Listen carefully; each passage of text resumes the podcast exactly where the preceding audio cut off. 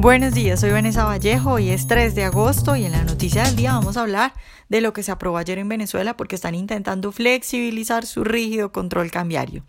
A nuestros lectores, bienvenidos como siempre, a quienes nos escuchan a través de YouTube, les recuerdo que pueden oírnos sin retraso suscribiéndose en nuestro sitio web.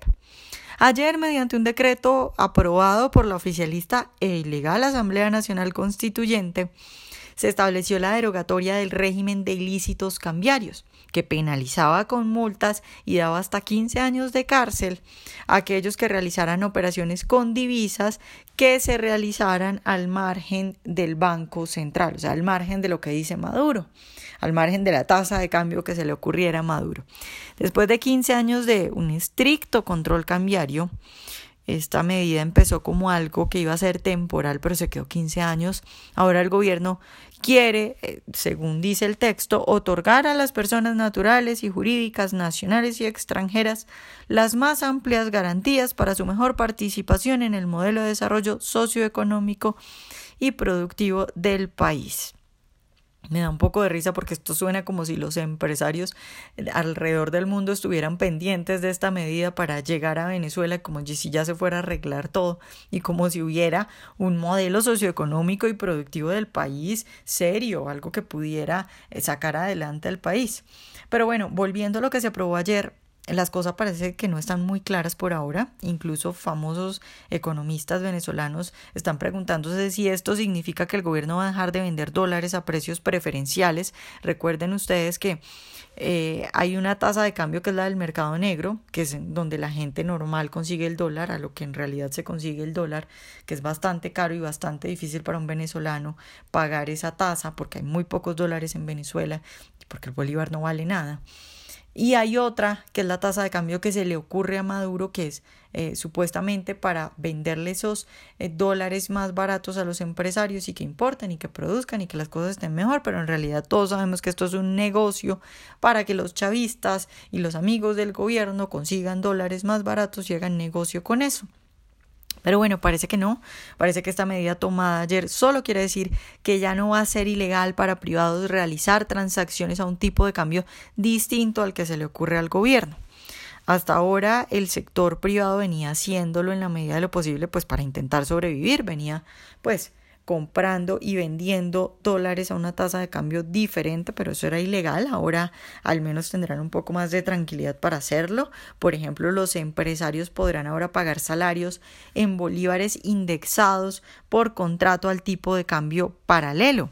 Bueno, porque si lo hacen al tipo de cambio del gobierno, pues terminan pagándole nada a sus empleados y se les van a ir. Recordemos que la inflación en Venezuela puede llegar incluso a superar el 100% en un mes. Y bueno, pues otra solución por supuesto sería pagarle a los empleados pactar en dólares, pero pues eso es ilegal. Entonces ahora los empleadores van a poder tener la facilidad y hacer legalmente un contrato en el cual se les paga a los empleados en bolívares, pero ese salario está indexado al tipo de cambio eh, que hay en el mercado. Ahora también dicen muchos economistas en Venezuela que es probable eh, que dado, ojo, eso sí que la hiperinflación va a continuar, porque no se puede confundir, esto no va a hacer que la inflación baje en Venezuela. Y dado que la hiperinflación pues va a continuar, eh, es probable que con la facilidad que hay ahora para reflejar el tipo de cambio eh, y con la facilidad para vender dólares a otras tasas legalmente, pues algunos gobiernos empiecen a aceptar abiertamente dólares en mayor proporción. Muchas pequeñas empresas ya lo hacían, pero empresas grandes que estaban altamente reguladas, que están altamente reguladas y van a seguir estando altamente reguladas, no se atrevían a aceptar dólares abiertamente en sus ventas que hacían a nivel nacional. Entonces eso puede contribuir a que aumente los comercios que aceptan dólares. Ahora también eh, la flexibilización del mercado cambiario podría dar pie a que las empresas, eh, por ejemplo las petroleras no nacionales que venden y reciben dólares eh, y luego necesitan bolívares, pues puedan vender esos dólares a un tipo de cambio que les permita reducir sus costos y además aumenten en el proceso la oferta de dólares en el mercado, disminuyendo así pues la depreciación potencial del tipo de cambio. Para explicar esto un poco, pues una empresa eh, que vende afuera recibe dólares y bueno, necesita bolívares para su funcionamiento, por ejemplo, para pagarle a sus empleados.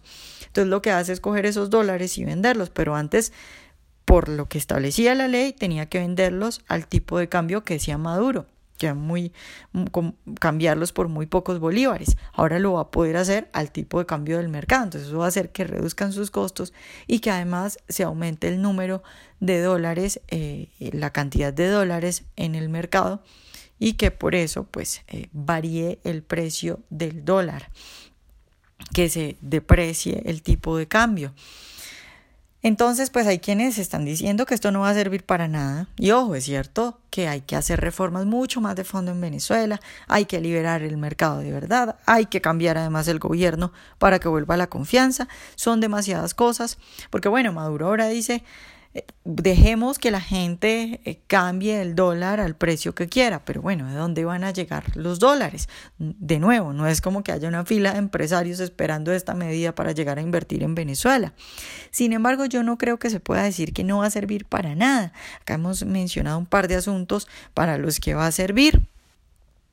Y en medio de todo, pues esto entonces es un pequeñísimo aliento.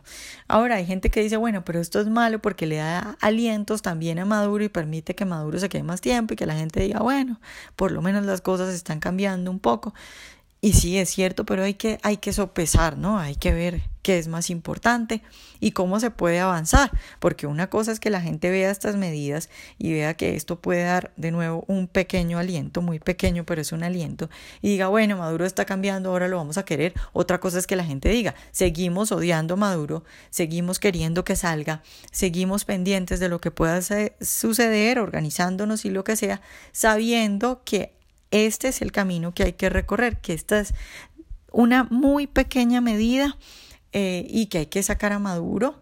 Entonces son cosas diferentes, habría que ver cómo reacciona. Yo no creo que por estas medidas la gente vaya a empezar a decir en Venezuela que sí quiere a Maduro.